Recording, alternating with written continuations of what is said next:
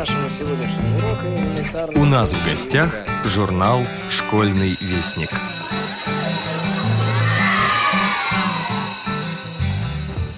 Октябрь нам несет осеннюю прохладу. Дожди холодные без спроса входят в моду. Погоде этой мы не сильно рады. Но что поделаешь с капризами природы?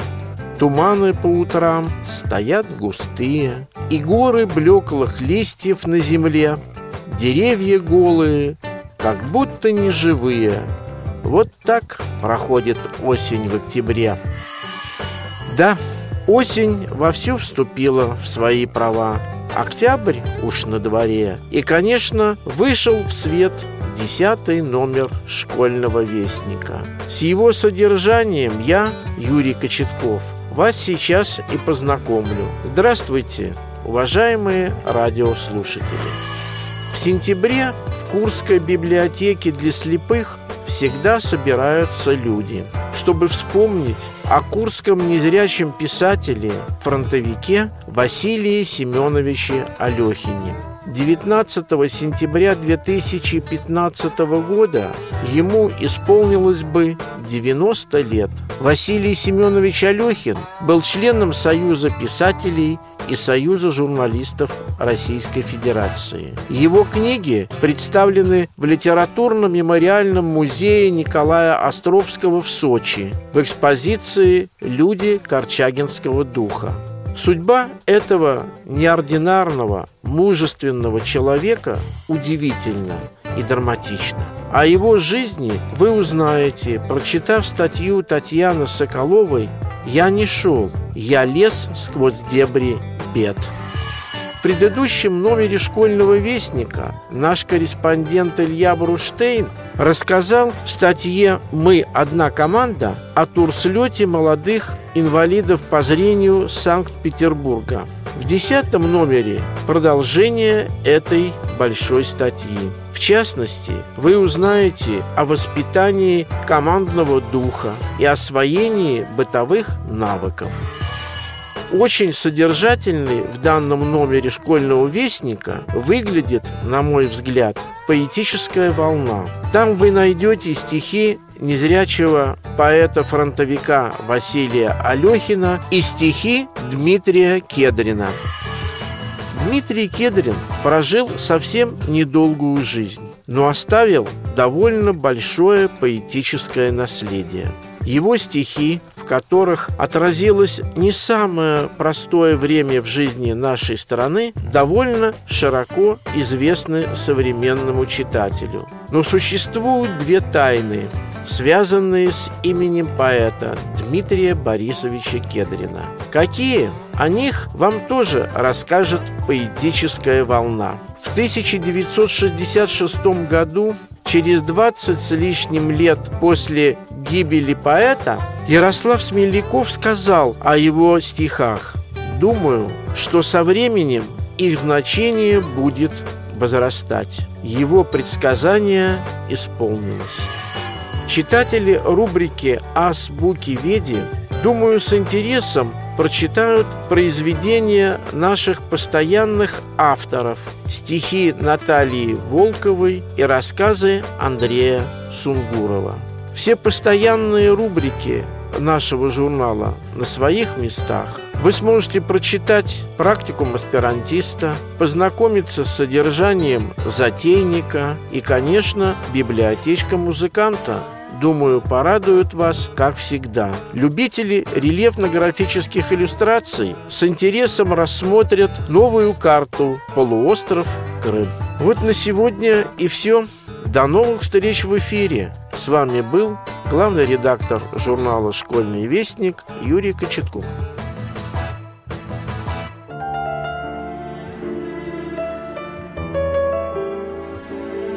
Юбилей. Татьяна Соколова – заместитель директора Курской областной специальной библиотеки для слепых имени Василия Семеновича Алехина. «Я не шел, я лез сквозь дебри бед». В сентябре в нашей библиотеке всегда собираются люди, чтобы вспомнить о курском незрячем писателе-фронтовике Василии Семеновиче Алехине. Родился писатель 19 сентября 1925 года, а 7 сентября 2006 года его не стало. В 2015 году исполняется 90 лет со дня рождения писателя-фронтовика. Василий Семенович Алехин был членом Союза писателей и Союза журналистов Российской Федерации. Его книги представлены в литературно-мемориальном музее Николая Островского в Сочи в экспозиции «Люди Корчагинского духа». Судьба этого неординарного, мужественного человека удивительна и драматична. Что значит бороться за жизнь, Василий Алехин узнал с первых ее секунд. Вдова писателя Зинаида Ильинична рассказала необычную историю появления мужа на свет, ставшую семейным преданием. Это было 19 сентября, в православный праздник Михайлова чуда. Мать Васи родила здорового, крепкого мальчика – Женщины в доме обрадовались. Вот Бог и дал нам Мишеньку. Однако через полчаса у роженицы снова начались схватки. Родился второй младенец, настоящий мальчик-спальчик.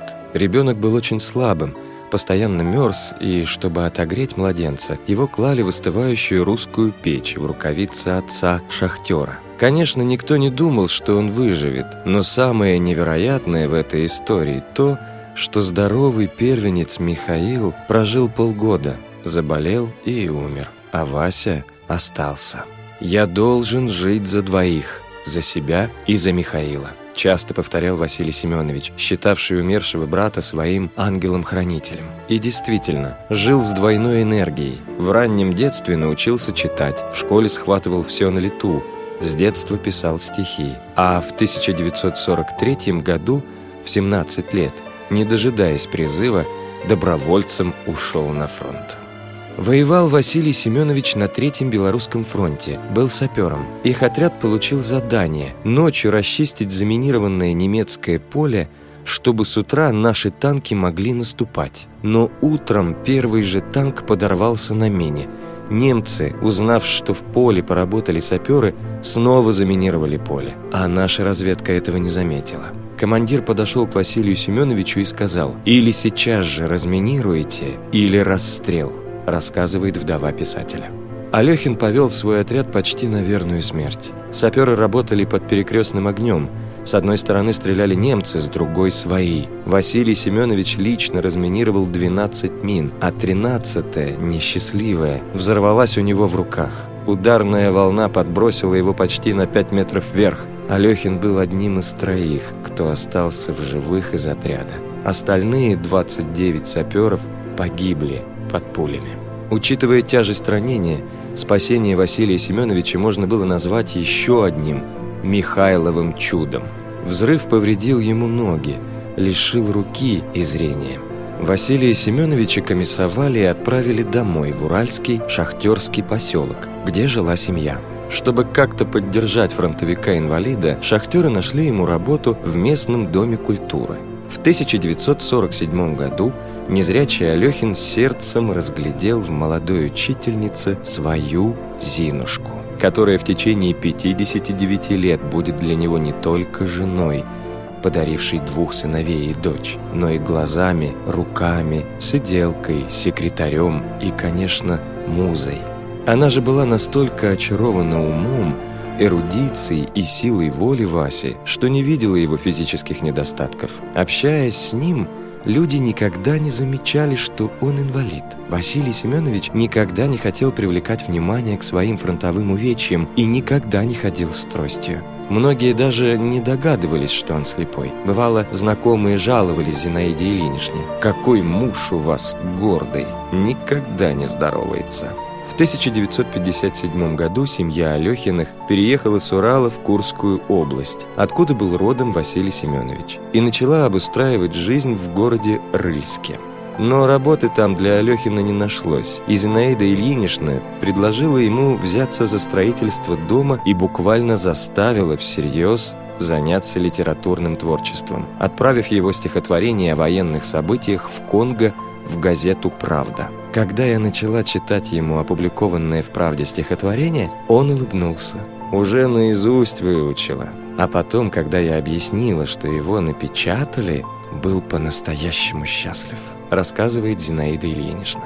С этого момента началась новая жизнь Алехина, как поэта и писателя, а его супруги – как литературного секретаря. По воспоминаниям Зинаиды Ильиничны, он почти не расставался с блокнотом. Иногда надиктовывал мне, а иногда писал сам, не глядя. А я потом разбирала его каракули, печатала на машинке, затем читала ему и вносила правку, вспоминает Зинаида Ильинична. Случалось, Василий Семенович, которого посещала удачная стихотворная строчка, среди ночи будил жену с просьбой «Зинушка, запиши», и она покорно записывала. За несколько лет Василий Семенович, обладавший уникальной работоспособностью, написал несколько повестей и военных романов. «Над обрывом», «Три дня памяти», «Пули на двоих», «Висажары» документальный роман о партизанском движении в Сполохе над Сеймом на основе архивных материалов и рассказов очевидцев. В Курском отделении Союза писателей СССР Василия Семеновича Алехина, писателя-фронтовика, жившего в старинном городе Рыльске, назвали «наш Островский».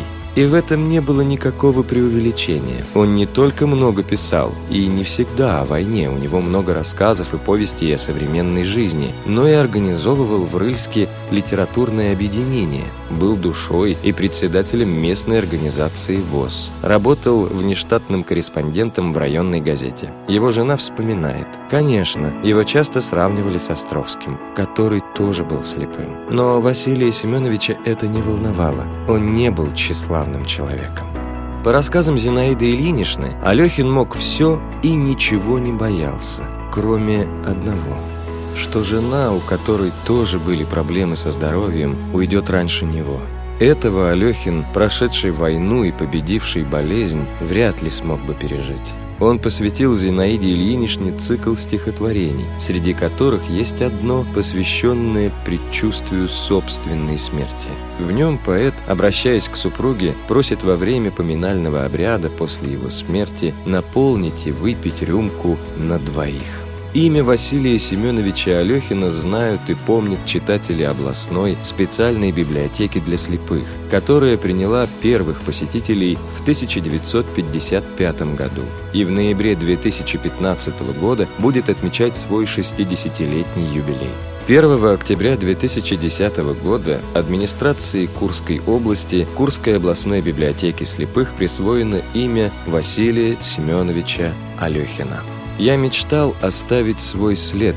Этой строкой из стихотворения Василия Алехина в библиотеке для слепых названа постоянно действующая экспозиция книг о жизни и творчестве писателя. Все книги Алехина переведены в доступные форматы для незрячих и слабовидящих пользователей. И читатели библиотеки имеют возможность услышать их в исполнении артистки Курского драматического театра Нины Олешня. Вся жизнь Василия Семеновича Алехина – это пример стойкости и мудрости. Светлый, мужественный образ Василия Семеновича Алехина и все его книги – поистине духовный документ эпохи. Его произведения пользуются читательским спросом и не залеживаются на книжных полках нашей библиотеки. Василий Алехин. Друг, не верь. Вспыхнуло мгновение взрывом минным и, застыв в глазах, окаменела. Для иных война — этап былинный, для меня — сражение без предела. Кто твердит «судьба», не скажет злее, дескать, что поделаешь ты с ночью. Знал бы он, мой друг, как буря зреет в сердце, что кричать порою хочет. Место мне в трамвае уступают детское и мал, и старый, инвалиду шепчут и не знают, как их жалость болью прорастает. Нет, я благодарен им, не скрою. Только почему, ну почему же разум не подвластен этой боли, а внимание в душу лезет стужей? Добрые старушки, не шепчите. Друг, не верим, я не искалечен. Слышишь, сердце рвется на орбиту. Людям, солнцу, радостям навстречу. Пролетела осень журавлиным клином, Ночью небо просень обожгла калину. Но напрасно ветер шепчет иступленно, об ушедшем лете веткам обнаженным. Не страшась мороза, кленом всем на зависть Жарко рдеют гроздья соком наливаясь. С ними по соседству неприметней стужа. Первый снег, как в детстве, кружит, кружит, кружит. Знать, зима приспела. Вечность, безрассудство. Мне б калиной белой по весне проснуться, Прошуметь листвою над Пресеймской кручей И сгореть зимою ягодой горючей. Апрель. Мне-то вспомнилось в этот апрель подсиненный В сапогах не по росту, в пальтишке с заплатой. Из-под шапки солдатской глаза удивленно, как два неба Сияли навстречу закату. В них был праздник, знамение. И как не приметить было мне ту девчонку на вешней путине. «Дядя, дядя, не надо ломать, вот эти, они первые, только вчера распустились». Зырк глазами в меня, к веткам ивы прильнула, трепетавшим шмелями над нею.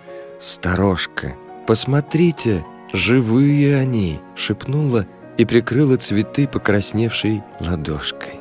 Сколько весен с тех пор отшумело, отпело, но сегодня у речки, как в юности, я повстречался с девчонкой и синим апрелем, о которых забыл в суете бытия. Тот же взгляд, открывающий, жаждущий красок, тот же шепот, живые, сейчас улетят, и косички, какие у всех первоклашек из-под белого банта, как рожки глядят. Пусть гудят к непогоде солдатские раны. От улыбки девчонки забывается боль. И писать завещание мне совсем еще рано. Предстоит дел немало нам, девчонка, с тобой. И опять я стою удивлен и встревожен. На висках уж зима протарила следы. Чуть дрожат на ветру гроздья первых сережек, заглядевшихся в омут весенней воды.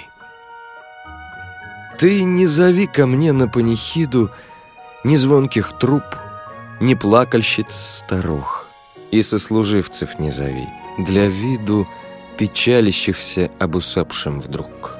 Я не хочу ни шума, ни гулянья, для поминальщиков. Ну, что им этот дом? Ты самых близких, наших, за столом под вечер собери к нам на прощание со мною. Проводить в дорогу странствий, еще собрать опять придется ли их. На грудь пусть примут раз, другой, для встряски, себе и мне одну лишь, на двоих наполни рюмку. Верь, что нас здесь двое, со всеми вместе пригуби глоток, как на двоих делили жизнь с тобою. Пол рюмки мне оставь, на пасашок. Коль кто-то запоет, добра примета, вином в бокалах остуди певца. Останется, пусть песня недопетой, бокалы недопиты до конца. Чтоб повод был в годичный юбилей. Не торопись за мною, если сможешь. Жизнь — это жизнь. Нет ничего дороже, хоть я свою не мыслил без твоей. Представь, что я в командировке, дальней. Не мой тоскою не суши глаза, поплачь, присядь к ладье моей печальной. Душой поймешь, что я не досказал. Текст читал Дмитрий Гурьянов.